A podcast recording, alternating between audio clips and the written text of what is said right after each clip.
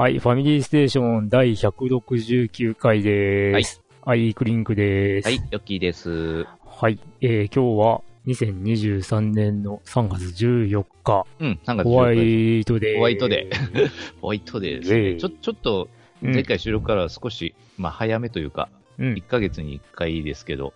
うん。うん。まあまあ、なんだかんだとね、編集だったり配信だったりがちょっと遅れ気味だったんで。はいはい。うんね、今回は若干早めに。早めにというになりました。はい。うん。はい。はい。ファミリーステーション、この番組は、大分県在住のおっさん二人が、えー、皆様からのお便りをもとに、ゲームの話などを中心に、ああだこうだとただただ食べるだけの番組となっております。はい。はい。いつものごとく。ごとくですね。はい。はい。ということで、えー、今日も、えー、よろしくお願いいたします。よろしくお願いします。はい。はい。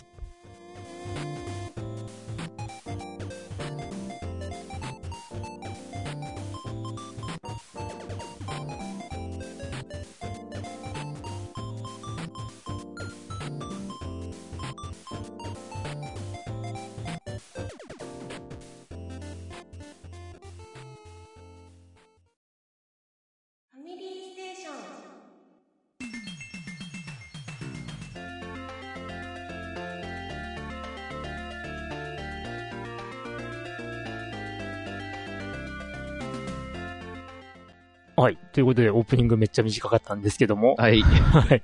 えー、この前回から、これまで何をしてましたかのコーナー。はい、コーナーですね。はい。はい。どうしようかな。じゃあ、今回は、うん、私、グリンクから行きましょうか。はい。はい。うん、まあ、ね、さっきも言った通り、えー、期間が割とはい、短いですね。短いんで。うん。うん何をしていたかというと、まあ、ゲームに関しては、はい。うーん、フォロキア？FGO? はいはい。うん、ウマ娘？はいはい。うーん、ペルソナ3フェス。ああ、ペルソナね。はい。うーん。うーん、まあ、あとは PSVR2 を、うん、ちょろっと。ちょろっと。ちょろっと。って感じかなってとこで、あと前回やってなかった PSVR2 での、はい。えー、バイオビレッジ。ああ、バイオの体,、体験版がまあ無料配信されていたので、まあそれを試してみたんですが、うん。うーん、まあね、さすがにバイオハザードは1しかやってねえっていう身からすると。あれそうなの？うん。あの、なんつうかね、まず、まず、バイオビレッジそのものをやっていれば、うん、多分、次どこに行けばいいって分かってるからいいんだろうけど、うん、何も分からない状態で PSVR2 で、うん、えー、まあ VR 状態でなると、もうなん、もうそもそもどこに行けばいいのやらっていうので、もう動き回らなくちゃいけなくて、で、そこでね、僕が前々から思っている、自分は動いていないのに、うん。こう、まあ、自分の視界を司ってるやつは歩いてるっていうので、うん、なんかすごいね、現実との映像の齟齬があって、うん、ちょっと酔うか、これって思ったりはしたんだけど、はいはい、まあね、僕の 最大の良いポイントはどこだったかっていうと、うん、あの、チュートリアルを最初するんだ。はいはい。で、まあ VR だとこういう操作になりますよ、みたいなのがあるのね。うん。で、あのー、なんていうの？こう、手で、えー、右手をね、うん、左、えー、左腕ぐらいまで持っていって、うん、えー、まあ握るっていう動作をするんだ。おで、前に右手を出すと。すると、まあ、なんていうの？コートを広げて、自分のコードを、コート、コートを広げて、うん。うん。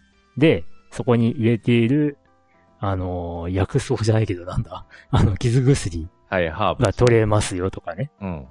まあそういうのがこうあるわけなんだけど、まあこれがね あの、僕のやり方が悪いんかもしれんけど、うん、うん、うまくいかんのよ。なかなか。コントロールが、その、うん、なんか両手に、やっぱその、えっ、ー、と、うん、なんか、その、も、持ってやる。そうそうそう。うん。うん、あるんだけどね。うん。うん、なんていうのかな。もうちょっとこうなんか、まあ、こ、これ、慣れ、慣れが必要なんだろうけど、うん、ん、バイオビレッジの操作は僕は馴染めなかった。ああ、そうなの。うん。うんで、まあ、それはそれでいいんだけど、はい。ね、あの、僕の最大の良いポイントは、はい。じゃあ、チュートリアル終わります。うん。で、開始早々ね、うん。主人公が倒れてるところから始まるんだ。ああ。自分座ってんだよ。でも主人公の視点は、うん、倒れた、まあ地面から顔をちょっと上げた状態からスタートして、もうそ、そこが一番読む。僕にとっては。うえって。もういきなり違うじゃんっていう。うん。うん。って感じ、没入感はあるにしてもね、いきなりそういう。うん。いや、まあ、あれはまずかったな。うん。いきなり重力方向違うのは確かに酔いそうやね。うん。いや、ね。うん、で、まあそもそも何をすればいいのやだっていうね、感じで。うん、だから、もうあれはね、本当にバイオビレッジ本編やってる前提みたいな気がしなくもない。なるほど。うん。まあ、まあ、まあ、しょうがないんだけどね。で、視界とかは結構広いの？視界はまあまあかな。うん。うん。あの、レースゲームとかの、こう、すごい、猛者たちはやってる人たちは、こう、3画面とかで、ああ、はいはい。やってるわけよ。正面と、右前、左前みたいな感じで、こう、3画面つなげて、こう、視界が、ね、まあ、伸びて、まあ、真横まではいかないにしろ、まあ、見えるって感じになるんだけど、はい、あのー、まあ僕のね、感覚としては、はい。まあその、なんていうの、人ってこう集中するとさ、こう、あの、他、まあ、あ、あれを見るってこう見てるとさ、うん。他の部分ってあんまりこう、まあ入ってこないじゃん。まあそうね。うん。あの中心点だけでしか見てないからね。うん、細かい。でしょ？そのあとはその色とか、うん、あの、細、ね、細かくない、その、大まかな状況しか入ってこないけど、はい、うんうん。で、まあ割とそれ、なんだよ。ああ。で、あのー、なんていうの、視野、視野が、こう、なんか広い、広くないとか、そういうのを VR で、こう、言う人、まあ評価に、なんていうの評価の基準にする人いるんだけど、はい。結局さ、VR でも、こう見てるところを中心に見るもんだからさ、あまあ正直、ね、その辺は、やってるとわかんない。あんまり気にならなくなるんで、なるほど。その3画面で言うと、うん、僕の感覚で言うとね、えっ、ー、と、ど、どうだろうな。1画面あって、うん、右に0.5画面、うんうん、左に0.5画面って感じの視野かなって感じ。うんうん、なるほど。うん。に見えるかな。うん。で、当然まあ、左右に首首を振ればそっちに、その、その視野で、こう。なるほど。あの、まあ見たいところは見れる。っていうのはやっぱりまあ VR すげえなって思うんで、ね。うん。まあ、うん。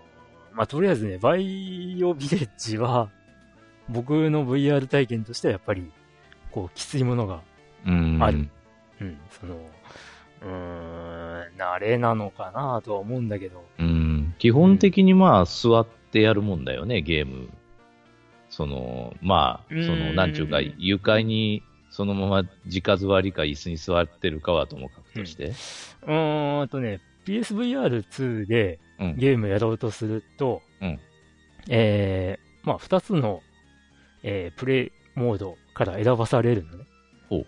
えー、座ってるモードと立ってるモード。あ、立ってもプレイできるってこと、うん、立ってもできるんだよね。あで、まあ、立ってのプレイだと結構その移動範囲みたいなのが、うん、まあ多分ゲームによって違うんだろうけど、うん、まあこのぐらいのスペース動き回りますよ、みたいなエリアが、こう、あの、部屋の映像に変わってね、はいはいはい。ここの範囲動きますよ、大丈夫ですか？みたいな感じで出るのね。うん。で、まあね、僕の部屋はご存知の通り、ご存知か？まあ、物がいろいろあるので、まあ、基本座って動き回らないですよっていううん感じでやるわけなんだけど。うん。あー少しの移動ぐらいなら対応してるわけね。はあはあうん、そうそうそう。まあまあまあ、そんな、うん。ただまあ、動き回るゲームは多分しないだろうな、僕はってうんいう。うんうん。ね。えー、まあ PSVR とか、まあ VR の酔いっていうのは、うーん、もう、自分が酔いにくいゲームを探すのが一番かなとは思う。うん。で、ね、なんかね、あの、なんていうの？僕はレースゲーム、車にの乗るゲームっていうのは酔いにくいと思っていたんだが、うん。意外とね、PSVR2 のレビュー動画をバンバン見てると、はい。グランツーリスモ7酔うわっていう人が結構多くて。え、これはもしかして、この人たちはあんまり車を運転したことないのかなってちょっと思ったりはした。うん。まあ、自分で運転してって酔うことないよね、あんまり。うーん。いや、だからね、僕は最初さ、まあ前回も言ったかもしれないけど、うん。あの、まあ、グランツーリスモ7で酔うっていう人は、うん。あの、なんていうの？えー、こう、人の運転する車に乗ってるとすぐ酔う人かなっていうようなことを言った気がするんだけど、うん。前回ね。。うん。でもどうも違うくて、うん なんかね、まあそういう、その、グランツーリスモ7酔うよって言って、酔う、酔うレベル全部で8のとこ4とか5とかいう人がいいたりするんだけど、うん。うん。で、その人の弁だと、その映像がうん。すごい速さで、あの前からうん。こう流れてくるっていうのは、うん。こう、酔いやすいらしいみたいなこと言ってて、うーん、それだったら普通に車を運転してる人も酔うんじゃねえのって思ったりしたんだけど。まあそうね。高速で、例えば時速100キロで運転してみたら、結構ね、うん速いと思うんですけまあど。まあまあまあ、高速道路はこう、ああんまり、こう視界に、なんていうの？ん？こう、いろんなものが目に入らないようにはなってはいる入らない。はいはいはい。うん。あのね、中央線の、こう、ラインの区切りも、うん。あの、普通の一般道と同じ感覚に見えるような感覚になってそうるらしそうそねいうからね。。実は相当長いけどね、本当う。ん。うん。だから、こう、ああいう感想を言う人って自分で運転したことがあんまりないのかなと思ったりはした。うん。でもさ、だったら普通に、レースゲームを読むんじゃねえのって思ったりするんだけどね。俺もね、うん本当にその、なんちゅうか、ひ人間を動かすタイプのやつは結構酔うんだけど、うん。その、車ドライブタイプ？うん。ああいうのは全然だもんね。うん。まあまあ、こうだよなって思う。うん。大体、なんちゅうか、自分で挙動がわかるわけだし。うん。うん。まあそこでね、まああの、そそういう話もやっぱりツイッターでしていたんだけど、うん。うん。で、そこでね、あの、まあ反論じゃないんだけど、あの、クラッシュとかした時にはよい、こう、きついです、きついですよね、みたいに言われて、うん。あの、まあ僕もそこでツイッターで、あ、僕もクラッシュしたりスピンしたりすると酔います よ、あ、酔酔いというか気分悪くなりますよっていう話はしたんだけど、うん。うん。うんやっぱりこう、自分の思ってない動きになったとか、うん。うん。こう自分が想定していない動きになったら、やっぱり、うん。こう、やっぱり気分悪くなるうん。もんだし、まあ、しかもこう、画面ではこう、クラッシュして、ボーンってなってるのに、うん自分自身は何も動いてないっていうのも、ね、あの、すごい違和感があるっていうのもあるんだけど、うん、まあ、その時にね、あの、いや、実際にクラッシュしたら、あの、酔うとか酔わないとかの問題じゃなく、あ、やばいことになってるからっていうことを言って、うん。あ、そう、そう考えれば、クラッシュした時に気分が悪くなるっていうのは、普通の、あの、ペナルティとしては、普通か、うんみたいな感じで。まあ、普通どころじゃねえけど。いやいや、普通、普通値がね。まあ、あの、うんゲーム、ゲームをしている身のペナルティとしては、ああ、まあねまあ、まあこんなもんでしょうありかなっていうような話で、あの、うん。あ、そういう、そう言われると、そうかなって思ったり。うん。ね、実際にね、ああいうゲームでさ、クラッシュして、大怪我するとかになったら、とんでもねえことになるからでもねえよな。まあ、まず命があるかどうかってとこだしね。うん。うん。うん。まあだから、ね、な、なんだろうね。まああとね、あの、レースドライブを実際にやってる人、もうんやっぱりねうん、それはそれで、あのー現実との相互があって、あーやっぱりちょっと気持ち悪いって言ってるんだ。あー。うん。まあそれも本当に仕方ないかなって思う、うん。現実のレースとはそら違うわな。うん。うん。で、やっぱりね、まあまあこれは本当に、これ、これはまずいなって思ったのは、うん。あのーバンクがあるコーナうんうんうん。バンクね。はい。ー。うん。で、まあ、け結構45度とかの傾斜。になって、もうすごい、なん、なんていうの？もう旗から見たら、こう、垂直に、垂直になるっていうような、ようなね。ようん。横になっちゃうような、あの、視界になった時に、うん。あの、グランツーリスモ7は、うん。あのーうん、なんだ、ヘッドセットじゃないな、なんだ、なんていうの、VR2 の、うん。こう、被ってるゴーグルは、そのまんま、ほぼそのまんまを再現するのよ。ほう。だから、うん。体は、うん右に45度傾いているようになっているのに、うん視界は普通通りの垂直を保っている。っていう状態になるんだよね。あのー普通の、普通のコースだとそういうところって滅多にないからうん。気にならないんだけど、うんそういうね、もうなんていうの、もうただこうオーバルで、うん。むっちゃくちゃどでかいオーバルコースってあるのね。テストコースみたいな感じでもう最高速どこまで出せるか限界に挑んでくださいみたいなコースがあるんだけど、うん。はい。で、そこのコーナリングで、うん。もうものすごいバンクがあるわけよ。バンうんバンクっていうかね。うん そこで、そうなっちゃうと、うんいやいやいやいやっていう。いや、わ、気持ちはわかるんだよ。あの、人、人の視界って、うんやっぱりこう重力にうん。逆らわずに、こう、な、なんていうの？こうある程度傾いても、はい。あのー水平を、うん。保とうまあ、とするね。た保っているっていう風に脳が補正したりとかするうんっ。ていうのはわかるんだけど、でも、45度まで行くとう、んさすがにの脳内での補正はそこまで効かんだろうっていう 感じなのが、まあ、思いっきりね、あの、まっすぐ向いてるもんだから。ああ。うん傾いてるはずなのに、もそうそのまままっすぐの視点でこうんう動いていくわけだ。そうそうそう。あだからね、あれ、あれはさすがにちょっと、まずいでしょって思った。うんあ。なるまあ、そんな、そんな、うん PSVR2 話でした。ほど。VR2 でしたね。で、まあね、さっきちらっと、まあ、ペルソナ3フェスの話、まあやりましたよって話をしたんですけど、まあやったって言っても本当に触り程度で、うん。ちょっとしかまだやってないんだけど、うん。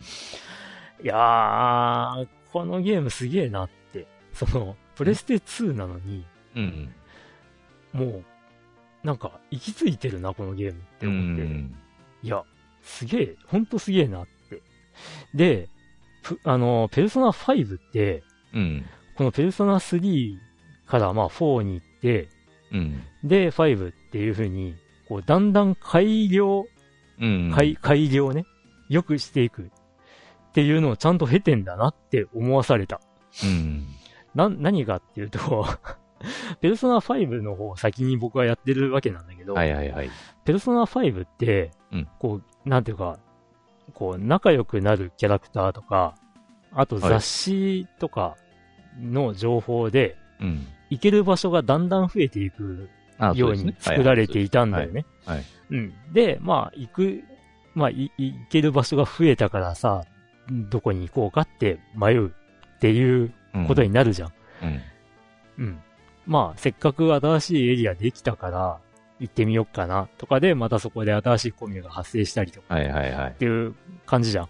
はい。でペルソナ3フェスでね、うんこう、あの、こ、これ以降は、放課後は自由に過ごせるようになりますっうん。ていう、こう、説明が出た後に、うんボーンと、もう、言ってしまえば、ペルソナ5の、行けるようになるとこ全部がもう解放されてるみたいなうん。状態になるわけよ。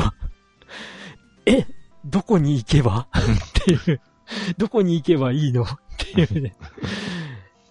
こ、ここの中から、こう、なんだ？あの、学力が上がる行動はどこに、うん、ど、どこで何をすればとか、探さないかんのっていうね。うん、なんかこう、あの、ペルソナ5をやったからこそなのかなっていうような、途方もないなんか、こう、な、なんていうの、放り出され感を感じて。まあね、学校とかもね、それなりの、あれですからね、ボリュームですから。うん。いや、で、街の中とかね、もうすぐ行けるし、うん。そうそうそう。で、その街も何箇所も分かれてるわけよ。そうそうそうそう。だから、え、どこに行く、行くべきなんですか？店どことかね。うん。わ、それは。すげえなって。行って覚えるって感じやもんね、本当その時代そうなんだよな。だから、まあ、一周目はもう、かなり捨てる覚悟でやらないとダメなんかなって思ってね。うん。うん。まあ、あと、まあ、チュートリアルだったからかもしれんけど、うん。まあ、ほぼほぼフルボイスで、ね、あの、初めてのダンジョンとかも、うん。ね、こう、歩いてたら急に、こう、ね、みつる先輩の声で、その角に敵がいるぞ、気をつけろとか言われて、おい、おなんか、メッセージじゃなくて、喋って言ってくれるんだ。ずっと、ずっと喋ってたこれ、みたいな感じで。結構なんか、あの、普通のプレイの時も、まあ字幕が出るかもしれんけど、ポロポロ喋るもんね。うん、すごいね。いや、だからなんかこう、ペルソナ5から、その、2作前になるわけであった、うん、だから、こう、なんか古臭さとか、そういうのを感じるかなって思ったら、結構3でもう完成してるよね、本当本当に完成しちゃってる。うん、すげえって思った。しかもそれはプレ、あの、プレステ2だよ。うん。うん。で、ね、普通にあの、立ち、立ちっていうかまあ、移動するときの、あのキャラとかの造形もさ、うん、こう、デフォルメしすぎず、うん、デフォルメしなさすぎず、みたいな感じで、まあちゃんとね、そのキャラクターが、えー、6頭身ぐらいのキャラクターが、その場で演技もしてるし、うん、わ、すげえな。だからもう、ペルソナ5やった後でやっても、こう、なんら違和感なく、うんうんうん、もう、あ、ペルソナシリーペル、ペルソナの5の、あのー、なんていうの、えー、サイドストーリーとか、まあ、番外編みたいな感じに思ってもいいぐらい、思え、思えるぐらいの出来で、いや、ちょっと待って、ペルソナ、ペルソナ5ってプレステ4だよな、ちゃんとあの、各人のね、ヒットポイント、ソウルポイント、ステータス、うん、あの、バッドステータスとかね、うん、あの、もう、ちゃんと右にまとめて、あの、入れる画面とかも、そんなに変わってないですしね。うん、うん、あ、そうそうそう。あと、まだ、まだ序盤だからなのかわかんないんだけど、うん。ペルソナ3フェスやってるとさ、うん、あの、味方って全く自分で操作できないのねっていう。ああ、そういうことね。うん、ああ、その、あの、いわゆる命令。そうそうそう、命令させろじゃないんだなっていうのと、うん、あとね、装備とかを変えるのにもわざわざその装備変えたいキャラクターに話しかけないといけない。あの、入り口のとこね、あの、タルタロースのあ、いや、入り口どころじゃなく、ダンジョン内でも。あ、ダンジョン内でも。ダンジョン内でも。そうか、あの、それぞれがそのタッチキャラでから、あの、バラバラみたいに行動してるからね。そうそうそう。うん。いや、だから回復してって頼むとかさ。ああ、なるほど、なるほど。うん。そうだそうだ、確かにその通りです。面苦だったんだよ。あのー、ななんていうの、スキルの効果とかをこう、確かめたいなとか、思ったらさ、ステータスどうやってもさ、自分しか見れなくて、で、話しかけたら、こう見れるんだけど、うん、でも、スキルを何持ってるかとか、あまあ、ね、何を持ってるかは出るのかな。ただ、効果をまで確認できなかったりとかで、あうわな、なんていうか、ペルソナ5はそこはまあ、ね、基本命令させるようになってるけどうん、うん、そうね。まあ自由に、ね、あの、キャラに考えさせて行動させることもできるし。うん。まあ、まあ、で、まあ、一応、その、なんちゅうか、うん、ダンジョンのアバターは自分だけだよね、基本的に。うん、で、プレイヤーが自由に仲間の装備とかも、ね、自由に変えられたりとかするんだけど。そそこはまあ、ちょっと、やっぱ、うん、反省じゃないけど、あ あったかもね。そうかもしんない。でもね、あ、うん、ペルソナ4からはね、一人だけになったし、アバター。うんうん。でもね、むしろ僕はペルソナ3はすごい新鮮に見えた。ああ。うんそれのそれぞれのキャラがわちゃわちゃ動いてるのがね。そうそうそう。うん。で、これ前回に話したんだけど、うんドラクエ11で、僕はあの、基本、あの、主人公以外は全員 AI で。戦闘してクリアしたって話したうんんで。だから、まあなんか、すげえ僕に合ってるこのペルソナ3と思って。うん。だからね、もうあのーなんだ、えー、時間さえできれば、一気に進めたいなと、うんうんうん思ってるんだけど、えー時間がないんだね。今。まあ、ペルソナ系はもう時間食いますからね。う。うんん。いや、だからね、な、なんていうの？行くエリアがじわじわ増えて、あ、なるほど、ここに何があるのねっていうふうにうんなるのかなって思っていたら、いきなり放り出されたもんだから、すげえ面食らって、ちょ、ちょ、ちょ、っと今日はここまでにしとこう。やめてるっていうね。なるほど。うん。っていう感じで。まあまあ、そうん今からやるねは、親切になったんかもしれんよね。うんうん。まあ今からやるのも楽しみだなっていうので、まあね、実際年末からだっけな？はいはい。年明けからだったっけ？うんあのーまあ、プレステ系だったら、ペルソナ3ポータブル、P3P うんうんがダウンロード販売。あと、P えーペルソナ4ゴールデゴールデン。ンも、あの、ダウンロード販売うん。はい。開始されまして。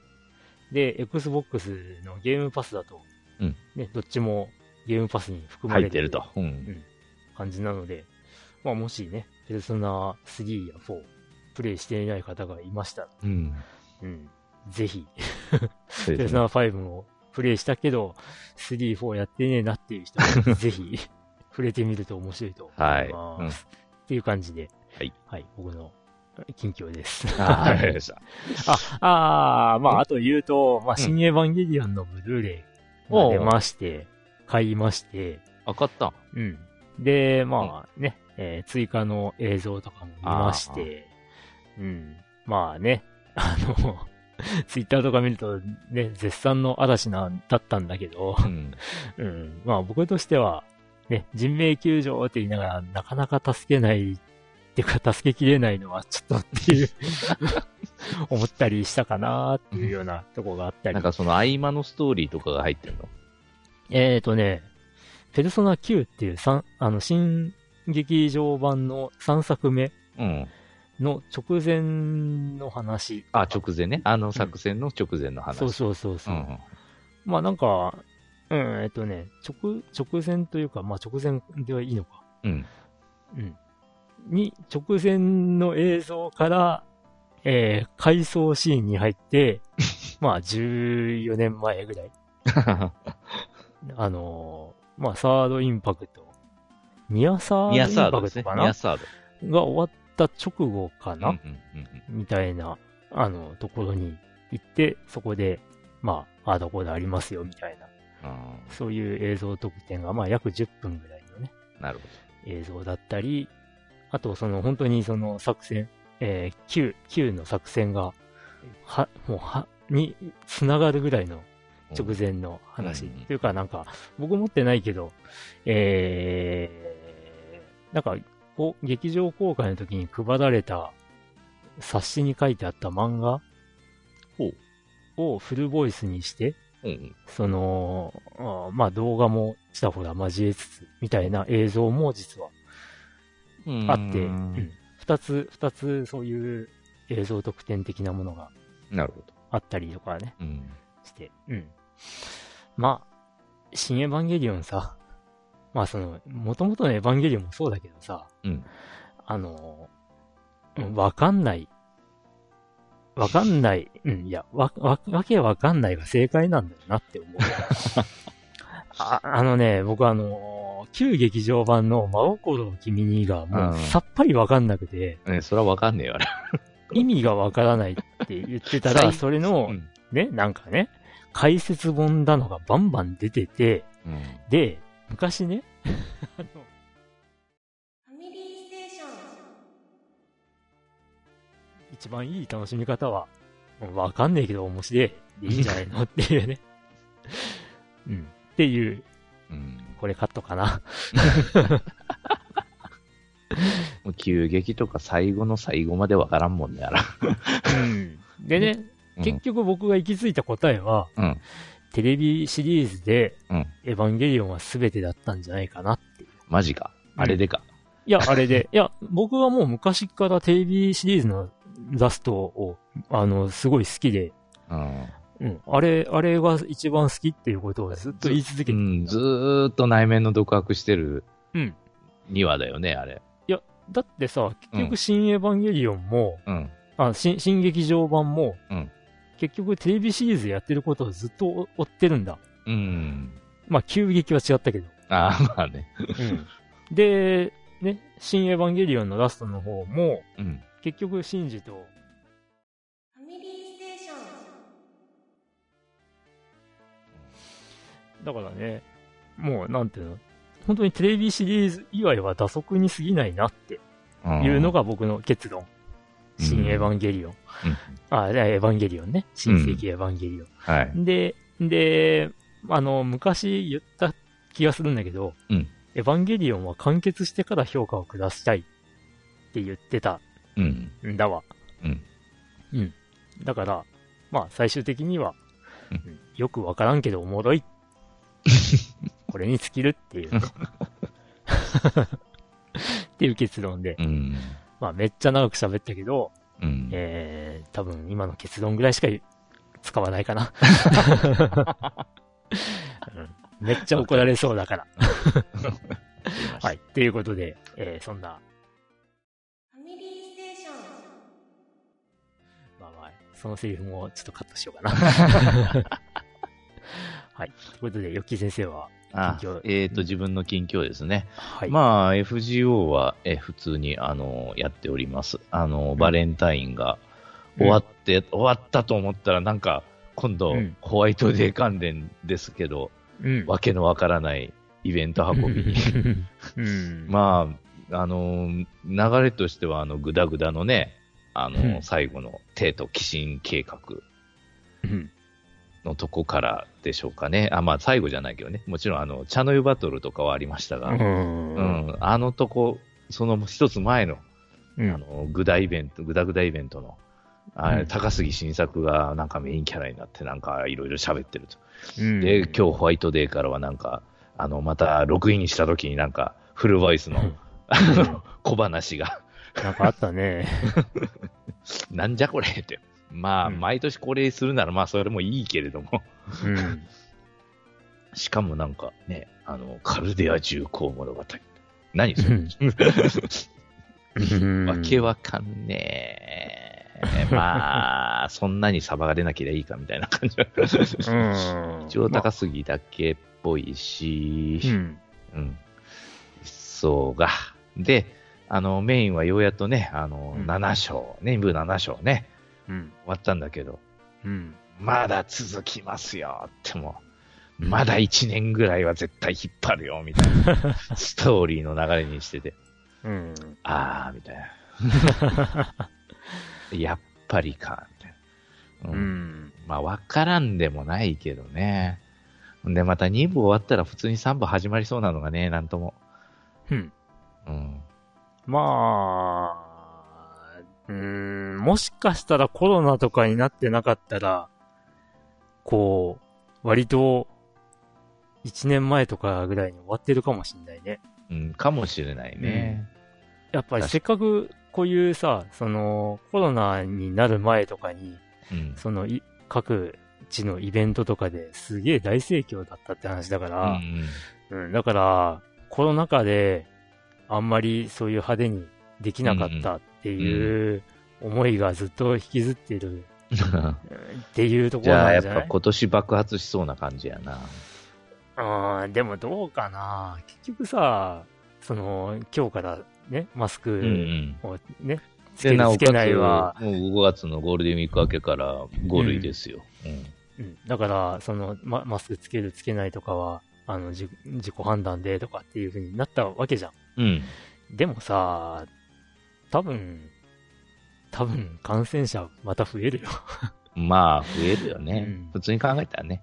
で、結局、また、なんか、あの、ね、その、こう、規制緩める前ぐらいの雰囲気にみんななっちゃうんじゃないって思うから、だからなかなかね、あのー前まで通りにはならん気がする。ならん、うんだから結局、あのーみんなその、まあそういうイベントとか、まあコミケとかもそうかもしれんけども、これからね、うん、うんやっぱ集まって、やっぱ感染者バーって出るじゃん。うん。まあ出ても、まあそんなもんかなで、済まされるよね、多分。うん。問題は、その対抗手段がうんうんできてんのっていう話なんだけどさあ。んまりないね。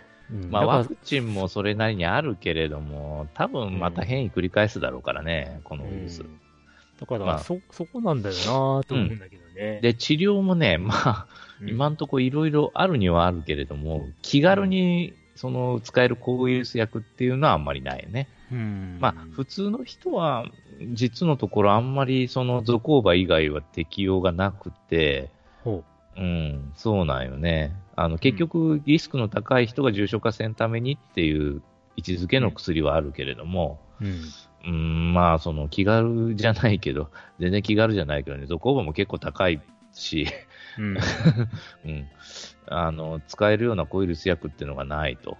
で、まあ、ワクチンを打っとれば後遺症になる確率もまあ減ることは減るみたいですけど、まあ、うん運が悪いと、そういう後遺症がまあちょっと続いたりとか、うんうん結構1年経って続いてる人も、大分県のなんちゅうか、アンケート調査で2割弱はね、いるみたいですし、ほう。うん。うんまだちょっとその、後遺症を起こすメカニズムをよう分かってないんですよ。うん。で、ただね、その亡くなった人とかを調べて、やっぱ体中の臓器にウイルスが、うん、あの増殖してる跡があって、で、その結局後遺症が起こってる人は、やっぱまだその、外には入ってないものの、ウイルスが体の中でどんどんどんどんまだまだ作られてんじゃないかっていう、うん。作られてるとか複製されてるうん、じゃないかっていう、そういう、ん。あの知見が出てきて、これどうすりゃいいのっていう感じなのね、今う。ん。じゃあ、抗ウイルス薬ずっと使うんかいっていう話で、まあ、だから結局、感染しないっていうのが重要になってくる。そうなんよ。結局そこなんよね。もうかからないのが一番だけど、もう、はっきり言って、こうな、みんなマスク反対してからもう、うんああ、もういいわ、みたいな感じになると、う んもう完全に運だわね。はっきり言って。触れ合うかどうかは。まあまあ、そうだな。ん。その、もちろん、その、なんちゅうか、感染しやすいシチュエーションっていうのはもちろんあるけど、うん。うん。いや、そうなると、どうなんだろうね、今から先ね、マジで。うんまあ、多分また波は来るんだろうけどね。うん。いや、だからね、まあ WBC とかでも今、声出し応援からとか、うん。まあね、だんだんその、コンサートとかでもうん、あの声出せる。とかうん。っていう風になってきてるけど、また増えたらさ、うん。うんまた結局、こう、やっぱり、あの、ね、やっぱりみんな自粛しようみたいな、うん。あの、話になってきちゃうんじゃないって思うかいら、やー、これはね、多分、うん、ならないと思うよ、俺は。そう。うん。もう知らんと。うんかかったやつは。うんうん、そげえ、あの、死なんだろうと。いや、だからねそういうだから、まあそういう、んなんていうの、感染リスクを抑えるっていうのが美徳みたいな話になってきてさ、うん。それで、その、まあ本来大々的にやりたいイベントだけど、うん。自粛しましょう、みたいな、うんあの話にするところも出てくるんじゃないとは思うんだ。うん。だからさっきの話に戻るんだけど、FGO の、うん。あの、いろんなイベントも、まあ、はいはい。去年とかもまあ3会場とかやってるっちゃやってるのか。うん、やってる。、でまあ大分とかでもうん、ねやったことあったね。あったけど、うーん、まあ来場者とかがどのくらいいたかはあんまり知らんけど、ううんん、だからそういうところで、本来、こう、なんていうの、こう集客がもっといたはずなのにっていうう気持ちがあっちゃうと、ん。まあ、その状況を見てさ、うん。伸ばし伸ばしにしたいっていう気持ちはわからなくもないなっていう気なるがする。ほどね。うん。まあ、もちろん稼げる時期を伸ばしたいっていうのは単純にあるんだろうけどね。うん。というわけで、今後のちょっとそのメインストーリーの運びがどげえなるかすっげえ不安。イベントはいいけどね、その都度その都度。やるうんで、またどうせ今年の夏は復刻の夏やるでしょ？で、去年はあの3択でしたからね、その配布サーバントが。うん、うん。うんそうね。だから、おそらく3年引っ張るよ。うん 今言おうと思った。3年引っ張るなって。また来年も引っ張るよ。うん。復刻して。うんうん。バルキリそうそう。いや、まさか3択まで増やすかって思ったもん。2択はあったけどね、もちろん今まで。う。うんんメカな。そう、メカな人。本当に性能的に全く一緒だけどね。うんだけどあれを3択に増やしてから3年引っ張るつもりかって思ったもんね、マジ。あれはちょっとアコギじゃねえかなっていう。まあ、とりあえずね、イベントシナリオうん。は、まあ、割と僕は、こう、まあ、ウェルカムなんだけど、うん。ただね、あの、メインシナリオをクリア必須っていうのをされるとちょっときついって思うんそで、うね。それはちょっと、ちなみまあにメインメインはそっちはどこまで進んでるの？メインは。メインまだ7章入ってないんだ。あー、6章？読書、読書を、うん。まあ一応ストーリー終わらした。ほほぼ読まずに、ああ、うん。あの、戦闘をうん。突破して終わってて、うん。まあ、うん、だから、なんつうかね、あの、この、この、このイベントシシナリオは、第7章クリアが必須ですよとか言われると、ええー、ってなっちゃうんだよな。だから、そうならないでほしいなっていう。ああ、そういうことね。うん。うん。なかなか進められないからね、今。うんうん。まあ、あと、なんだ？その、外、番外編的なえ？ところで、うん。番番外編なところでメインにかなり影響を与えるような話もちょっと避けてほしいなって思ったりはする。ちょろっとだけ入るんだよね、それが。え、でもさ、なんか、うんあれ、あれって、あれってイベントだったよな。あのー、えー、タマモビッチの、ああ、はい。ツングースカですね。はい。あれ、あれ相当重要だったくない、まあ、一応、一応ビースト関連ですからね。はい。うん。あれ、うんあれが、あれが普通にイベントしないですかっていうのが、扱いだったねああいうのが。ちょっとね、っていうふうに思ったりはする。レイドっていうか、そのね、あれも込みでの、うん。リアルタイムに参加すれば、まあ、レイドをやってたけど。うんう。ん。あれ重要なストーリーだったよなって。うん、まあね。まあ、一応、6.5が一応7にその続くためのね、少し断片的な、あれを置いてってるっていうのはあるけど、うん。まあ、またそこからね、ほんと7章クリアして、さあうんカルデアにこうちったら、あれ、あれだったもん。まあ、ここでは言わないけど、あれ、あれなもんで、え？ってここ。れが、これがあれなもんで。そう、今、今、今そんなこと言うみたいな感じのね。うん。うん。うん。まあまあまあ。うんなるほど、なるほど。まあいいや、FGO はもうこんぐらいにしておきましょうか。うん、で、えっ、と、うん前回多分ちょっと、まあやりてえなーって言ってたかもしれんけれども、あのーロマンシングサガ、うん、えーミンストレールソングのリマスター版、うんうん。あの、これを、あのーうんダウンロードしまして、うん。あのープレイしております。先生はね、延々とやっておりますね。ね、もう、もう一週間ぐらい今ずっと、プレイし続けている感じだよね。いや、もうあのー疲れたらそのまんま、あのタイトル画面に戻してテレビの電源だけ切って、そのままお休みなさい、えー仕事行く、えー帰ってきてまたやる、みたいな、そんな感じ。プレステ5は大丈夫なのかい？大丈夫ですよ。そう。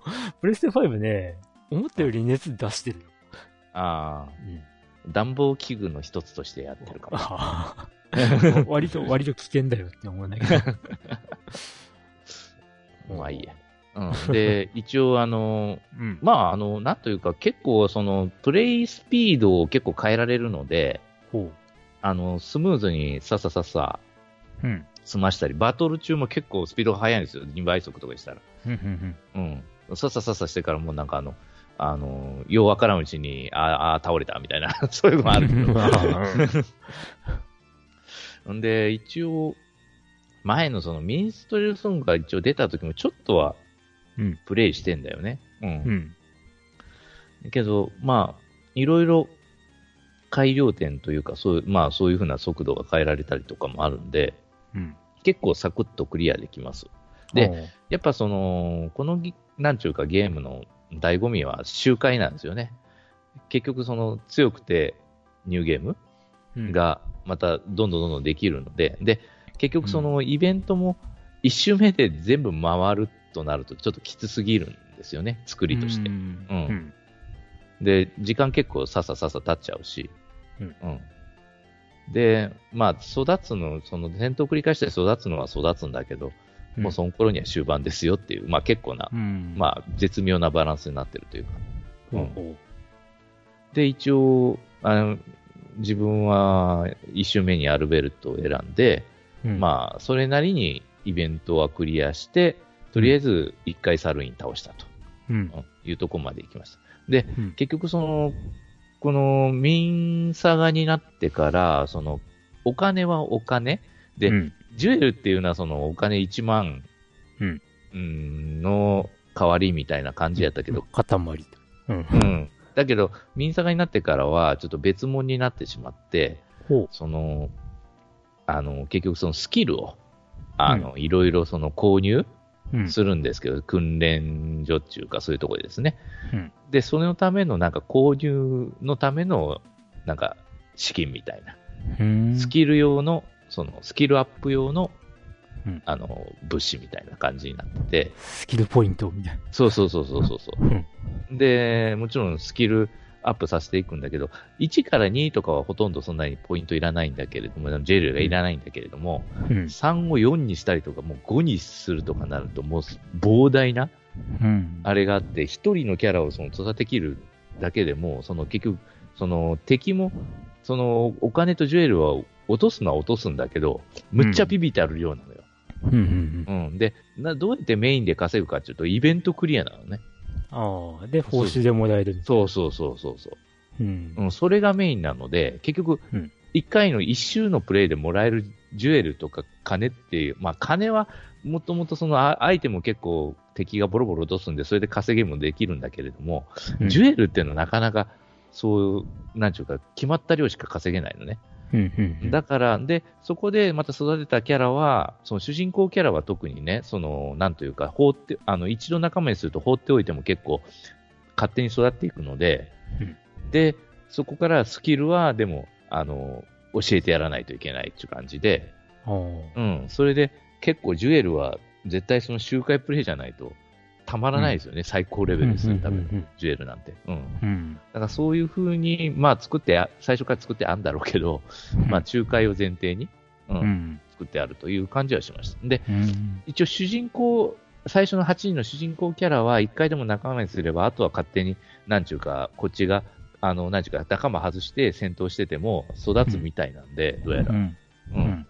これを使うと、あとはもうその強い武器、防具とか、うん。そういうのを引き継ぐと、まあ、モンスターランクも引き継ぐことはできるんだけど、まあ、これはよくよく考えてやらないといきなり最初から強い敵ば出まくるんで、ううんん。あの、育ったキャラがちゃんと、キャちゃんとキャラが育っていれば問題ないんですけど、うん。あの、そういうふうに、あの、注意して引き継いで、で、本当にその弱い敵とかで、その最強防具クラスの防御力をやると、結構ノーダメージとかもあるね。うん。うん。結構あの、最初ね、ノーダメージの概念があるのが分かんなかった。あの、何も出ないのよ、数字が。うん、ノーダメージだった場合。うん。課金とも言わない。まあ一応当たったアクションは見えるんだけどはいはいはい、うん数字、ゼロの数字も出ないから、うん。あれ、これどうなってんだろうなって言ったら、ただのノーダメージだったという。うんよくね、あの、スライム系？スライム系に普通の武器で、例えば、切る武器とか、あの、矢とかの、しとあの、シャうんシャトツ武器ね、うん刺すような武器。うんこれはあんまり効かないんだけれども、うん結構それで、あのー殴ったりしたら、全然、あの、数字出ないから、これ効いてないんか、みたいな感じになって、ただう、んあの、ダメージが入る時もあるんだけどね。はいはい。うん。だから、計算で0以下になったら多分そういう風な扱いになるんだろうけど、うん。うん。とか、そういう風な、まあちょっといろいろ、あれ、ミンサガってこうだったっけな、まあミンサガが出たのも確か、もう、もうなんか18年ぐらい前だよね。うん。うん。そこからさらに元のロマンシングサガは多分、ミンサガの13年ぐらい前か。そうだよね。あの、スーパーファミコンでうん。出てるから。うん。ロマサガ1。うんうん。うん、なんかすごいなとは思うけど、まあ、最初のロマサガ1出てから、え、30年経ってるみたいな。まあ、なんつうかね。あの当時僕はソードワールド RPG というあテーブルトークゲームをうんやっていて、あ、うん。で、これも前話したような気はするけども、あの、まあもう一回話すと、まあフリーシナリオ性っていううん。ことで、ね、主人公が8人いて、それぞれが、まあ、あの、自分が冒険する、あの、シナリオは自分で選ぶみたいな、うん。そういう触れ込みで、うんあ出てきたゲームだったんだけど、ロマンシングサガっていうのはね。うん。うん。でもさ、なんか行き着くところは同じところっていうのが、個人的にはちょっと、うーんって思ったりしたもんだったりうんまあ結局ラスボスは一緒っていうのがね。うん。うん。なんか、そ、そこはちょっとなって思ったりしたっていう覚えが。まあ、い当時としてはそこまでね、まだ、なんというか、いっぱいボス作って、それぞれのストーリーで、はい、この、こいつはこれ倒して終わり、これ倒して終わりってね、まあ、それは、サガフロンティアの時代までちょっと、お預かりなんですけど、ううんん。だからそういうのは、まだできる余裕はなかったんじゃないかな。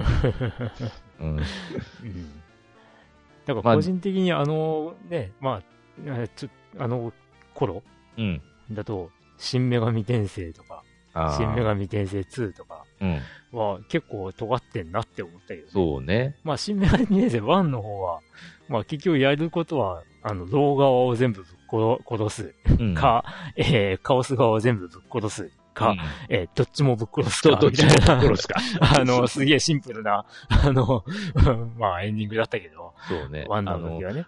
ワンのあの、カオスの方のボスなんか、てめえ、日和見決め込むだけかよ、みたいなこと言われてから、確かにその通りやな、みたいな。うんうんまあ、2、2はだいぶ違ったよな。そうね。うんあれ、あれは本当に、こう、理想的なゲームだなとは、うん。あの、あの頃にはね、そうね。思ったりしたあの、最後の方結構ストーリーがね、がっつり違ってね。分かれますんで、はい。うんいや、なんかゲームの歴史、もう我々は本当にね、あのーまあファミコンからっていうと、うんあの、もっと前からあるぞという人もいるけどさ、まあ、うん。うん、でもまあ大体一般的にね、ゲームがうん。こう、触れられ出したのはファミコンからって思うとさ、もうゲーム機の進化とかずっと見てきたなってまあ、そうね。ね。本当にもう、もう40年弱、ううんん、ですよね。ファミコンぐらいから数えると。うん。うん。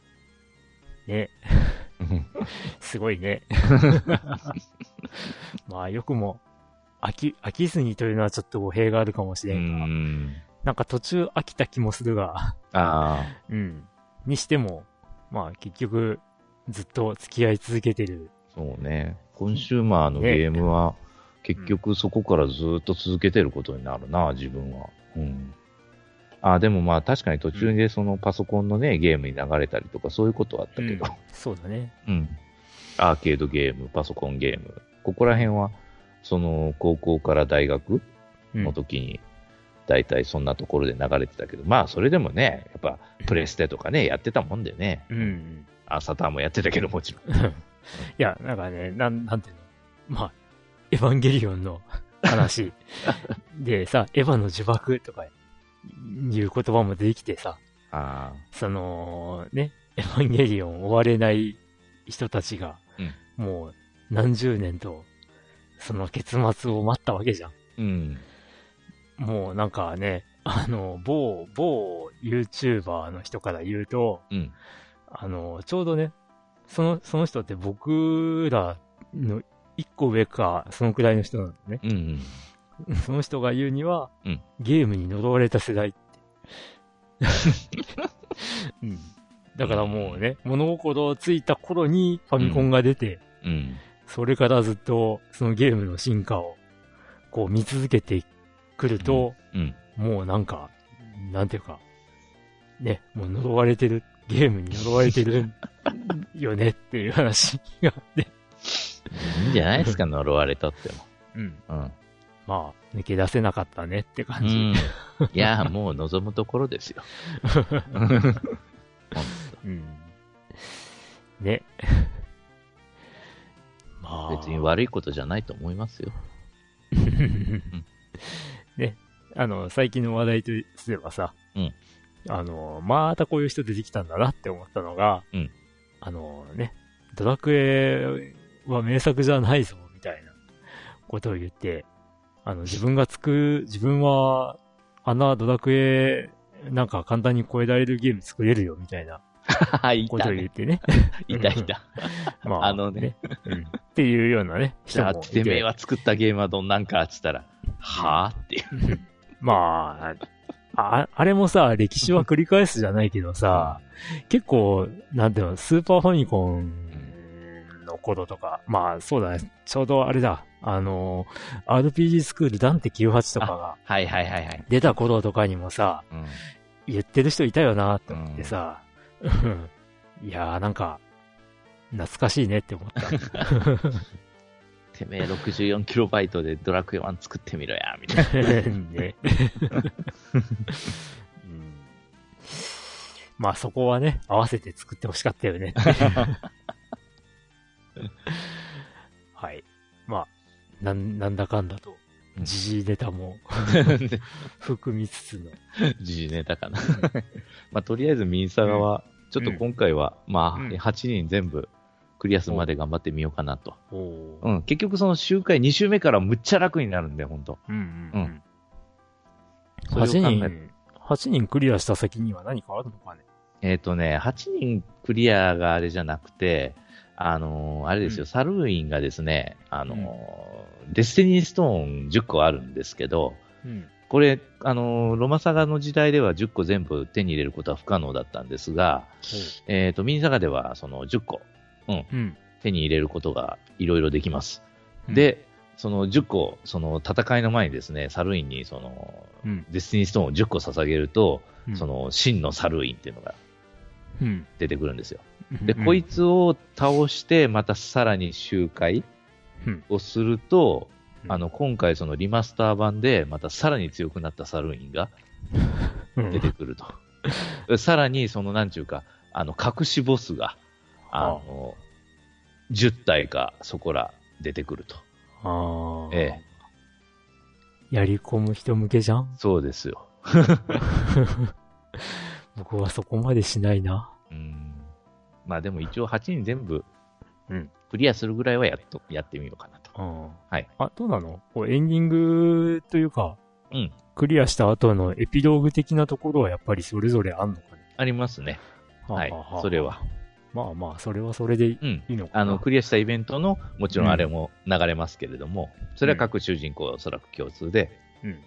その主人公特有のの。うんあの、ストーリーは最後に、えうん流れます。はい。うんうんまあ、アルベルトだったら、あの、ディアナとナイト・ハルトが、うんいつの間にお前ら、あの、あったんや、みたいな感じで再会したんや、みたいな。ああ まあ、あれだな。この、サガシリーズの話題が出たら必ず思っちゃうのは、ね。あの、アンサがちゃんとやりたいなっていう。リミテうんッド。まあ、あれも、あの、結構理解して動かせば、なかなか楽というか、特にあの、流通うん。とか、あそこら辺を極めてしまうと、すぐ結構、う。うんん、あの、さ、あれ、ううん。ん、あれさ、うん。そのファミ通の、大丈夫？ファミ通の攻略本だよをね、手に入れて、まあ、有料説明書と言われる。あれを手に入れないと遊べないみたいに言われるけどさ、うん、この本もさ、うん。まあ読み物と読み、読み物としては結構面白くてさ、うん。でもゲームの解説をちゃんとしてるかっていうと、意外としてないなって思ってさ、やっぱあの、こん、こん、うん、データ、解読データ本としてはいいんだけど、解読は困難だなって思ってさ、あの、あんまりその、なんちゅうか、プレイの仕方についてさ、言及してないよね。うん。いや、だからね、なんか、あのーまあ、買ってみてちょっと、その辺がっかりして、あ うん。だったらなんか、どっかにさ、うん。誰か作ってそうだから探してみるか。あの、うんアニミテッドサガの遊び方みたいな動画を、うん動画を作ってたらさ、あ 見たいなって思う。あ、ね、そういうのまとめてる人はいると思うよ。うんうんうん。あの、そうこうすれば結構、あの、早め、早い段階から、お金とか、いい武器とか、あの、うん防具が、あの、揃いますよ、みたいな。いや、そう、そういうコツといううんよりも、うん。その操作の仕方みたいな操作の、そこからところから、うん ね、やってくれてたらいいな。ああ、うん、まあね。うん。ままあまあ自分でやれっていう話だよな。あ、そういうことですね。はい。ということで、はいど。うですか？他には。他にはとりあえず、え、いいと思います。という、我々二人の近況でした。はい。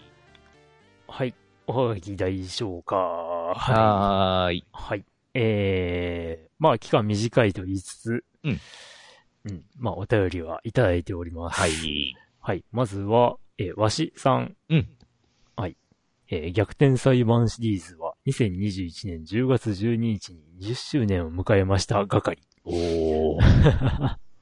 竜が如く7で主人公が春日一番になったものの、竜が如く8では二人の主人公になるという発表を聞いて、逆転裁判4で主人公が変わったものの、逆転裁判5ではダブル主人公体制になり、逆転裁判6では、えーダブル主人公すらなかったことにされている展開を 思い出した。逆転裁判シリーズが好きな皆さん、こんばんは。逆転裁判シリーズ好きのわしでご ございます。はい。あと、明けましておめでとうございます。はい。明けましておめでとうございます。えーそんなわけで、竜が如くシリーズも遊んでおりまして、えー先日発売になった、竜が如く維新極みを早速購入してプレイしています。幕末が舞台の作品ですので、竜が如くシリーズの喧嘩アクション以外にも、剣を使っての攻撃など、なかなか戦闘シーンも楽しみながら進めております。うん。ただ、10代の頃、頑張ってクリアしたゲームの内容は結構覚えているものの、30代になってクリアしたゲームって不思議と内容を忘れてたりします。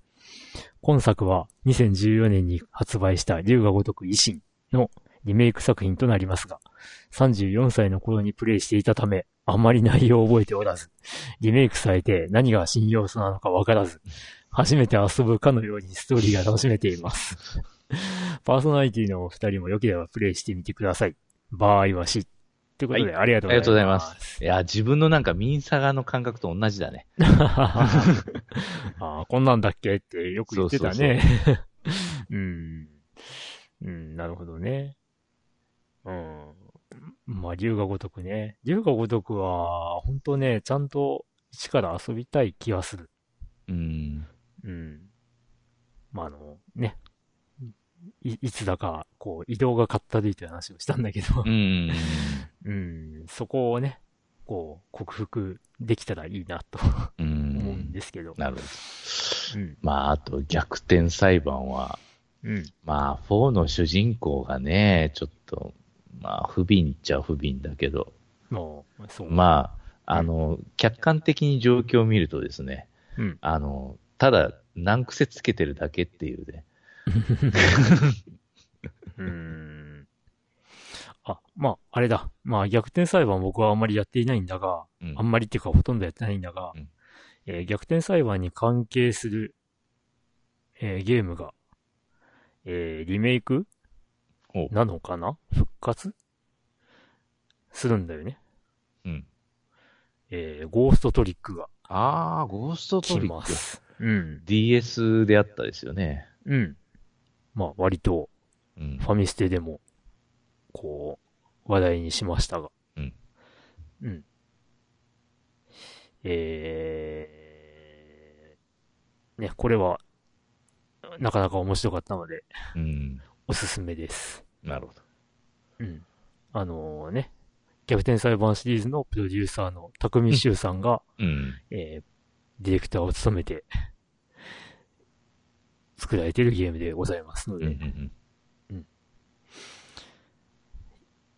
まあ、あれだね、スイッチとかでもタッチ操作ができるから、ああ、そっか。うん。まあ割と、ね、その、感覚的には DS で遊んでるのに近いうん感じで遊べるのかなとは思うんですが。となると、PS4 のやつは？PS4 とかどうすんだろうね。うーん。まあ一応タッチパネル的なパネルは、パネル操作はあるか。あるといえばあるか。コントローラーね。でもはい Xbox One でも出るしな。ああ、そっか。まあ操作ってどうなるんだろそうね。全然わからんな。う。まあまあ、あんあんまりでも、タッチ操作ってあんまり関係ないかな。あ、そうなんね。まあでも、あのーなかなか面白いので、ああ。ぜひ、はい。はい。で、どうですかね？ん？よき先生は、龍が如くシリーズはやらないですか？うん今んとこやらない。そう。はい。ということでした。はい。はい。わしさんありがとうございます。はい、ありがとうございます。はい。では、えっと次の方いきますね。次の、あの方は、はるさんですね。はい。はい。えーっと、クリンクさん、ヨッキーさん、こんにちは。えーはいポッドキャスト毎回楽しく拝聴しております。はい。私は現在、ホグワーツレガシーをプレイしています。今年期待していたタイトルの一つで、すでに私のファミステゲーム大賞2023にノミネートするくらいハマっています。うん。特に気に入っているのは、ホグワーツ魔法学校の作り込みです。至るところに張り巡らされた遊び要素、うん学校の授業、各種ギミック、校内を散歩しているだけでも楽しめます。うんうんえーそこでお二人に質問です。今年これは期待している、これは絶対にプレイするというタイトルはございますでしょうかお聞かせいただければ幸いです。はい。ありがとうございます。はい、ありがとうございます。おー、ホグワーツレガシうん。ー。うん。どうなんでしょうね。いや、あんまりその、元ネタも全然知らないもんで。ああ、うんはいはいはい。まあ、ハリー・ポッターの、うん。えー、魔法学校、ホグワーツを舞台にした、えーで、そこに、まあ、その自分の分身のキャラが入学するという。そうそうそう。うんで、そこでの生活うん。を体験できますよっていうゲームだね。うん。うん。だでも一応、なんか、え、箱庭オープンワールドですか？そしたら。そうそうそう。あでね、まあ、ホグワーツのその魔法学校自体はだいぶ広いあ。ああ。作りになっているということあで、あ。うん、まあ、本当にね、発売からすごい話題をかっさらってる感じはあるんだけど、うん。うん。まあ、ね、ヨッキー先生がおっしゃる通り、元ネタがわかんないっていう人は手が出しにくいよね、とは思うよね、っていう。うん。まあ僕は元ネタ知ってるんだけどね。うん。ただね、これ個人的にハリーポッターはね、うんあのー最初のうちは結構好きだったんだけど、うん。うん。もう終盤、話が暗くて暗くてね。もうなんか、うん。いや、でもよく考えたら一作目からもあんまりこう、うん、ののりいまいち乗り切れない感があるなと 思ったりも。まあ、それは多分そういう作者なんでしょうん。まあまあまあまあ。あ、でね、ホーグワーツレガシーで面白かった話題としては、はい。あのね、しえープレイヤーは、まあ、魔法を使って戦ったりするわけなんだけど、う。うんうん。そのね、えーこう、敵の攻撃とか魔法をうん、どうやって防ぐかっていうと、うんローリングでかわせるんだよね。ローリング。で、魔法をローリングでかわすとか、どういうことなんだよ、みたいに言う人がいて、うん。それに対して、うん あのーんな、なん、なんて答えたのかな？あの、うん、ローリング、ん？ローリングだからだろ、J、JK っうん。て返しにみんな納得したっていうね。納得すんのか、それで。うん。なんでかっていうと、ハリーポッターシリーズの作者がうん。JK ローリングだから。だよ。それは知ってるけどさ。うん。え、マジ？それの説明でいいの？わかんない。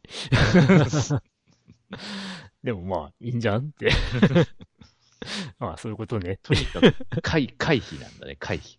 うん、そうだね。回避する。うん。まあ、まあ、ハリーポッターとかを抜きに、完全にね、あのー魔法学校というものを楽しもうっていうふうにきな気持ちになれば、それはそれでなるほど。ありかなと別にそのストーリー進めるまでもなくね。うん。まあ、ハリーポッターのシリーズというか、ハリーポッターのシナリオとは、まあ、全く、またね、ああ、別個なものではあるし、うん。まあ、あの、ね、あの話の100年前ぐらいの話らしい。うん。まあ、でも、本当に、ね、あの、YouTuber たちが、こぞって実況プレイしていたという。ああ。うん。最近はだいぶ落ち着いてるけど。まあ、そらそうね。うん。なるほど。さあ、今年これは期待している。これは絶対プレイするというタイトル、ございますか？あったっけ？ああ、えー僕は一応、ちらほらと、そういえば、アーマードコアって出るんかな？今年今年なのかな？わかんない。今年出るかどうかはわかんない。あれは一応興味はあるけど。そうだね。うん。僕もついに、アーマードコアデビューしようかなと思ったりはしてるけど。まあね、ファイナルファンタジー16がありますし、そういうのも出ますね。うん。まああと15さ、15さっぱりやってねえな、そういえば。ああ、ああ、まあ僕も15は途中で止まってんな。あうん。で、まあ絶対するだろうなっていうのはさっき言ってた、ゴーストトリックもやるだろうなっていうのと、あとね、えーみんな大好き塊魂もやるだろうなっていう。うんあ。。塊魂の、え、新作リメイク？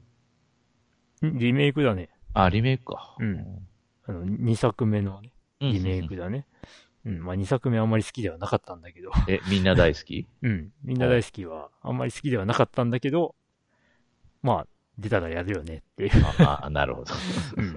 ないるほど。やだからね、それ、それほど僕にとっては、あの、一作目の塊魂が、もう、う、あの、上位すぎるんだよ。うん、で、まあ、あんまり好きではないと言っても、周りのゲームに比べると、ああ、なるほど。まあ、好きな方っていううん、うん、ことにもなるうん。だからあんまり今年出るゲームっていうのもあんまり知らなかったりする、本当ので、うんまあ、あと、あれだよ。ヨッキー先生も買うんじゃないかな。ん？テストドライブアンリミテッドあ、出るんか。が、えっ、とね、9月だったかな9月。うん。に、うんうん、出るはず。まあでも、よくシリーズ、ね、復活してくれたねあ、本当ね、本当もう、もうだ全然あれからダメかなと思ってまあ、その テストドライブ 1? うん、1はそういうなんか感じはしなかったんだけど、2になってやっぱりやたらなんか、うんなんかレースみたいなことさせるな、みたいな。うん、まあ、なんていうか、開発元もなんかごたごたがあってね。あ なんか発売直後に倒産したんだっけ？なんか、なんかそういう話じゃなかったっけな。あ、あそれで、そのね、なんか追加だの、ダウンロードコンテンツだのがどうなるんだ、みたいに言ってた覚えがあるな。うん。まあ、いろいろその、なんというか、まあ、その、ミッションもいろいろね、まあ、確かにバリエーションが増えたことは確かなんですけど、うん。うん。まあ結局のところさ、あのー他のゲームシリーズにお株を奪われていっちゃってたなっていう感じが、ね。ああ、そうね。クルー、クルーシリーズとか。うん、クルーだとか、あの、ほら、フォルツァホライゾンだとか、うん。うん。まあ、そういうのを結局出ない間に楽しむようになっちゃったからね、本当うん。うん。まあだからね、久々の、うん。あの、テストドライブアンリミテッド、えっと、うん。楽しみですよ。そうやね。うん。そっか。一応、ニードフォースピードもね、それなりにうん面白さがわかるようにはなったので、おう最新作のやつ、うん一回やってみるかなとは思ってるけど。ちょっと、ちょっと雰囲気違うかもしれないけど、ホットパースートもおすすめです。あ、ホットパースと、ほう。うん。まあ、あれは、あ箱庭オープンワールドじゃないけど、うん。ミッションクリア型って感じだけど、うん、うん、うん。なるほど。ミッションクリア型のレースゲームってなんだよっていう 感じだけど、あそうね。まあでも、あの、うん。あそういうイベントは、あの、ヒートにもありましたわ。うん。なんか、ブラックマーケットのやつで。うんあの、この、なんか指定した車で、いろんな、あの、アクション決めたり、うん、うんうんそういう、あの、レース勝ったりとか、そういう風なね、うん、うんミッションをこなしてストーリーを。進めていくってやつはありましたね。うんうんうんうん。なるほまあ、まあ、あとあれだな。あの、WRC のゲームが、おうまあ、これ今年日本で出るのかどうかわかんないけど、あ、そうなんだ。あの、開発がね、あのー去年発売された WRC ジェネレーションうん。から、あのーもう次、次から変わりますっていう発表されてて、次から変わうんります。次の、次の WRC 公式ゲームは、えーコードマスターが作りますっていうふうに、おーうん、発表されてて、コードマスターというと、まあ、本格 WRC ゲームの先駆けとなった、えーコリンラ・マクレーラリーを、コリン・ねマクレーラリーの作った会社でもあるし、はい。えー数年前には、まあ、出した、あの、ダートラリーシリーズ、あ、ダート。はいはいはい。ダートラリーシリーズってあるんだけど、まあ、それでも、あの、好評を博しているうん会社なので、なるほど。うん、期待はできる。期待できる。で、あのね、ダート、ダートラリー1も、あの、日本には来なかったんだけど。あの、海外版では、ね、PSVR 対応して、おううん、VR 視点で楽しめたし、なるほど。うん、2.0はパソコン版も VR 対応だったんで、はい。うん、まあぜひね、あの、WRC 公式で PSVR2 に対応してほしいな。なるほど。うーん、2ね、対応するかな。う んまあでもしてほしいところよねしてほ。しいなーってね、うんって感じですね。はい。はいうん。はずさん、ありがとうございまはい、あ。りがとうございます。はい。続きましては、はい。牧原バーさん。牧原バー牧原ホバー。ホームランバーとかそういう。そうそう。俺もね、この名前見たときにね、そのホームランバーとか、あずきバーとか、そっちを。そうそうそう。はい。えーただいま、WBC、過去、ワールドベースボールクラシック、1次ラウンド、えー日本が全勝で突破しました。大谷さんの打球がえぐい。うん そして、ヌートバー大活躍。はい。今年の流行語大賞はペッパーミルという感じですね。えーこれが読まれる頃には終わっていますから、優勝してますように。頑張り侍ジャパン。ということでありがとうございま。ま す終わってません。終わってないですね。ちょう、ちょう、ちょうどいい、ちょうどいい内容です。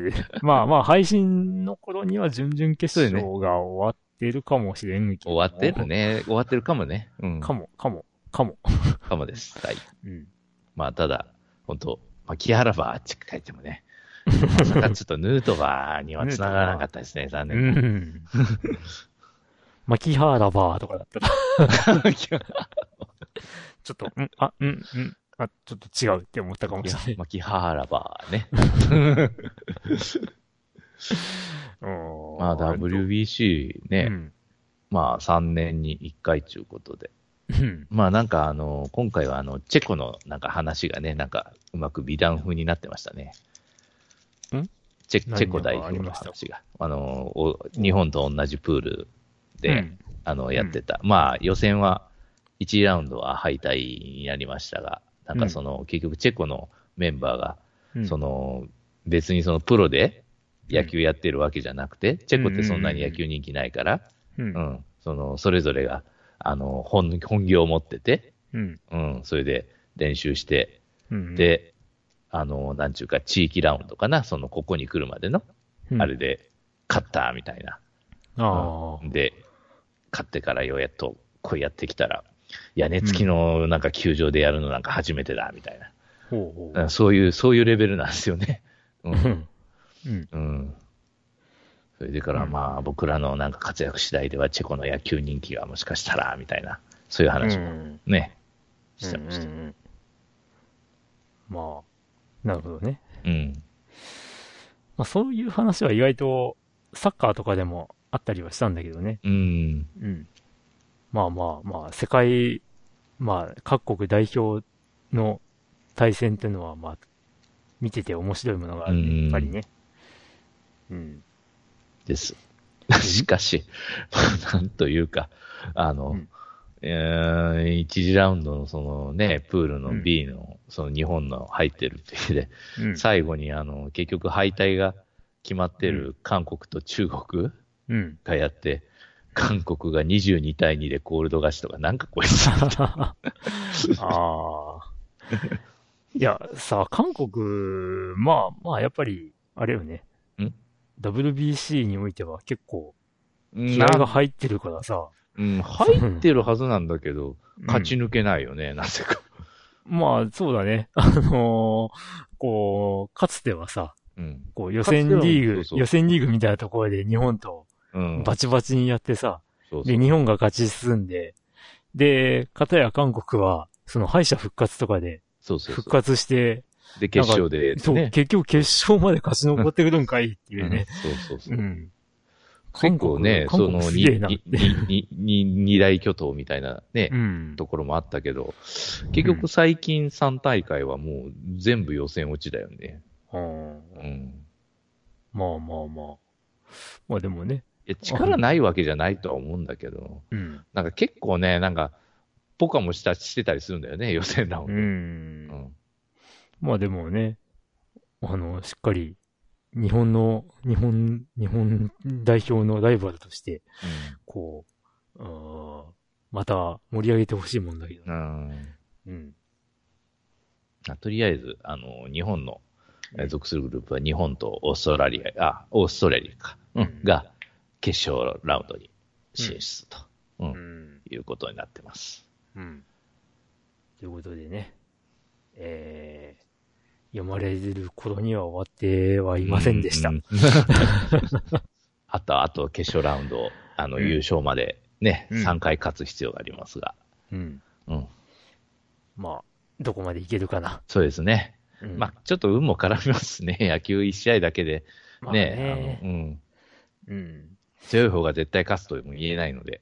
うん。うんでも WBC のルールもいろいろ、ね、あの、こなれてきて面白いよね。ああ、何球以上投げたら次は何日空けないとそうそうそう登板できないとかさ。そうそうそうそう。はーって思ったわ。うんまあ、やけん、やっぱうんね、強い一人のエースだけにね、頼るとか、うんそういう風なのを。ね。ね。ゴンドウ、ゴンドウ、雨、ゴンドウじゃないけど。ね、大谷、大谷、雨、大谷とか。まあ、やっぱそれはちょっとね、やばいでしょうね。うん、いろいろ。うん、大谷さんも、大谷さん。体が持たんわ。そんなんじゃ。そうそうそう。で、もうやっぱね、エンゼルスもね、まあ、ヒヤヒヤしながら多分ね、うん。貸し出してるわけですからね。うん。まあ、楽しみましょそっか今年、そっか、単年契約でエンゼルスか。だから、また来年わかんないんだよね、首位のとこう。うんろ。うん。でもまあね、もうなんか一気にこう、日本の、こう、メジャーリーガーといえば一同うん。って言われていた感じから、もう一気にうん大谷さんに塗り替えられたよね。うんうんすごいね。うん。インパクトはすごい。うん。で逆に言うと、それ以外のメジャー挑戦してる人たちがうん。あんま目立ってないね。まあそうだね。でも、結構いるよね。その、うんいるよね。WBC のさ、こう、代表に選ばれてる選手の中でも、やっぱり、そのメジャーリーガー、うん。メジャーに所属っていう人結構いるからね。そうよね。で、うん日系人のメジャーリーガーっていうのが今までね、あの、本当に注目されてこなかったんですけど。うん。まあでも、ヌートバー選手は本当にすごいよな。うん。まあ、やっぱ、さすがにやっぱカージナルスでスタメン張れるだけのことはありますね。で、まあ何がいいかってさ、うん。こう、お母さんが日本人ってことで、うん。で、まあね、国籍が、まあ、二つ、アメリカと日本うん。ね、またいで、で、で、あのーなんか昔からその、日本代表、野球の日本代表になりたいって思ってたらしいからさ、あうん、熱いなって思って、うん。いや、それ、その人が、ね、まさに日本代表で大活躍してるもんだあ。から、うんうん。すげえなって、う ん思っちゃうね。いいね。うん。うん。ということで、まあ、日本代表、応援しましょはい。う。はい。ということで、牧原バー さん、ありがとうございます。ありがとうございます。ありがとうございます。はい。はい。ということで、えーと、今回のお便りは以上となっております。はーい。はい。えー、皆様のお便りが、えーこの番組を支えておりますので、ぜひ、えーお便りをお送りください。はい。えーお便りの宛先は、えーファミリーステーション、ポッドキャストファミリーステーションの公式のブログに、えー投稿用フォームがありますので、そちらをご利用ください。はい。はい。ということで、えー今回はここまでですね。はい。はい。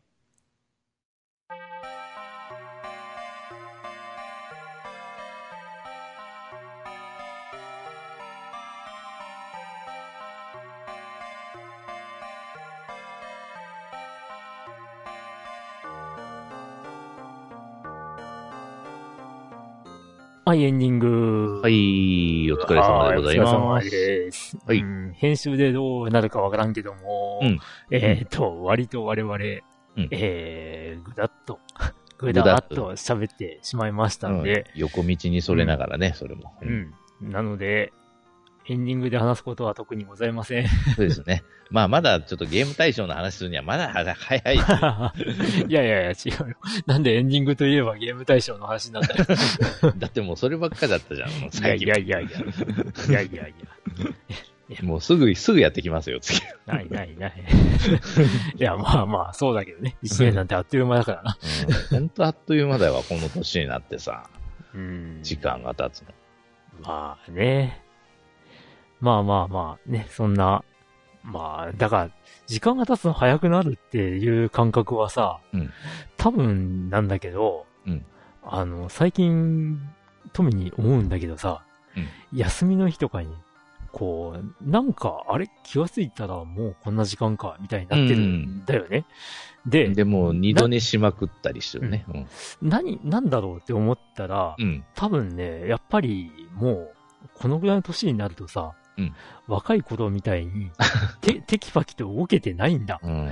うん。なんかね、うん一つ一つの動作がこう遅くなってるもんだから、だから、でも、でも多分ね、脳、自分の脳内では、うん。昔の速度でやってるつもりでいるんだ。多分ああ、なるほどね。うん、で、気がついたらもう、同じことをやってるのに、あれ？もう1時間経ってるとか、ううん、ん。ってなってるから、ちょっとぼーっとししてたら、あれ？うんみたいな。うん。で、1年ってあっという間だなって思っちゃうんじゃないかなっていうね。うん。まあ、ね、これを聞いている、えー若い方たち、中学校、高校の方たち、いたら、うん、1年ってあっという間じゃないよって思ってらっしゃるかもしれないが、うん、それは多分、若さゆえ、もう、ね、40超えたおっさんたちは、あっという間になってしまうのです。今まで生きてきた時間の中でね、本当うん1年っていう時間がだんだんだんだんだんもう短くなってしまいますからね、体感的には。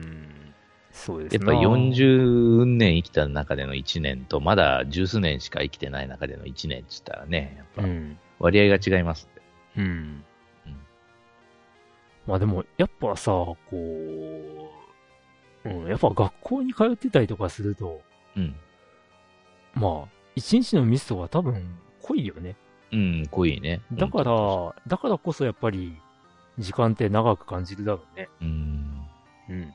もう、なんかね、あのーこう、やることがもう、なんか毎日決まっ、大体決まってきちゃうじゃうんうんうんん。こうんの、この40、46にもなろうとしている、あのー我々になるとさ、うん。うん。そうなると、もうなんか一日すっかすかだよ。スカスカっちゃスカスカかもしれない。なんかや、やってることいしいつも一緒なこ、似たようなことやってんな、みたいなうん感じになっちゃうからね。はい。うん。そんな中さ、やっぱ若い頃って、こう、毎、毎日がこう、なんていうの学習で、新しい知識とかはどんどん、うん。矢継ぎ早にこう、ね、詰め込まれちゃうもんだからさ、やっぱ密度濃いよな。うん。うん。密度濃く生きなきゃダメかな。いや、もう今のところは、今になってそれはさすがにきついよ。ああ、うんああ、もっと楽していきたい。はい。ということで、えーこんな我々ですけども、はい。えーっと、まあ、うん毎月更新できたらいいなと思っておりますので、はい。はい。まあ今年1月はなかったですけど、うん、まあ、それはね、もうん。まあでもね、えーこれを配信すれば、ね、今年3回目ですんで。なるほど。うん。ノルマは一応達成してはいるんだ。ノルマと。うん。1月分の配信が2月にずれ込んだだけで。ああ、そういうことね。はい。はい。まあ、そんな、こんなで、えっと、まあ、ね、いつまで続くかわからんですけども、はい。あの、今後もお付き合いいただければと思っておはりますので、い。よええよろしくお願いします。ろしくお願いします。ということで、えー、次回まで、はい。次回まで。はい。ささようならら。いつも通り終わり方が下 これ変えた方がいいんかね。手。わかんない。お疲れ様でした。はい、お疲れ様です。はい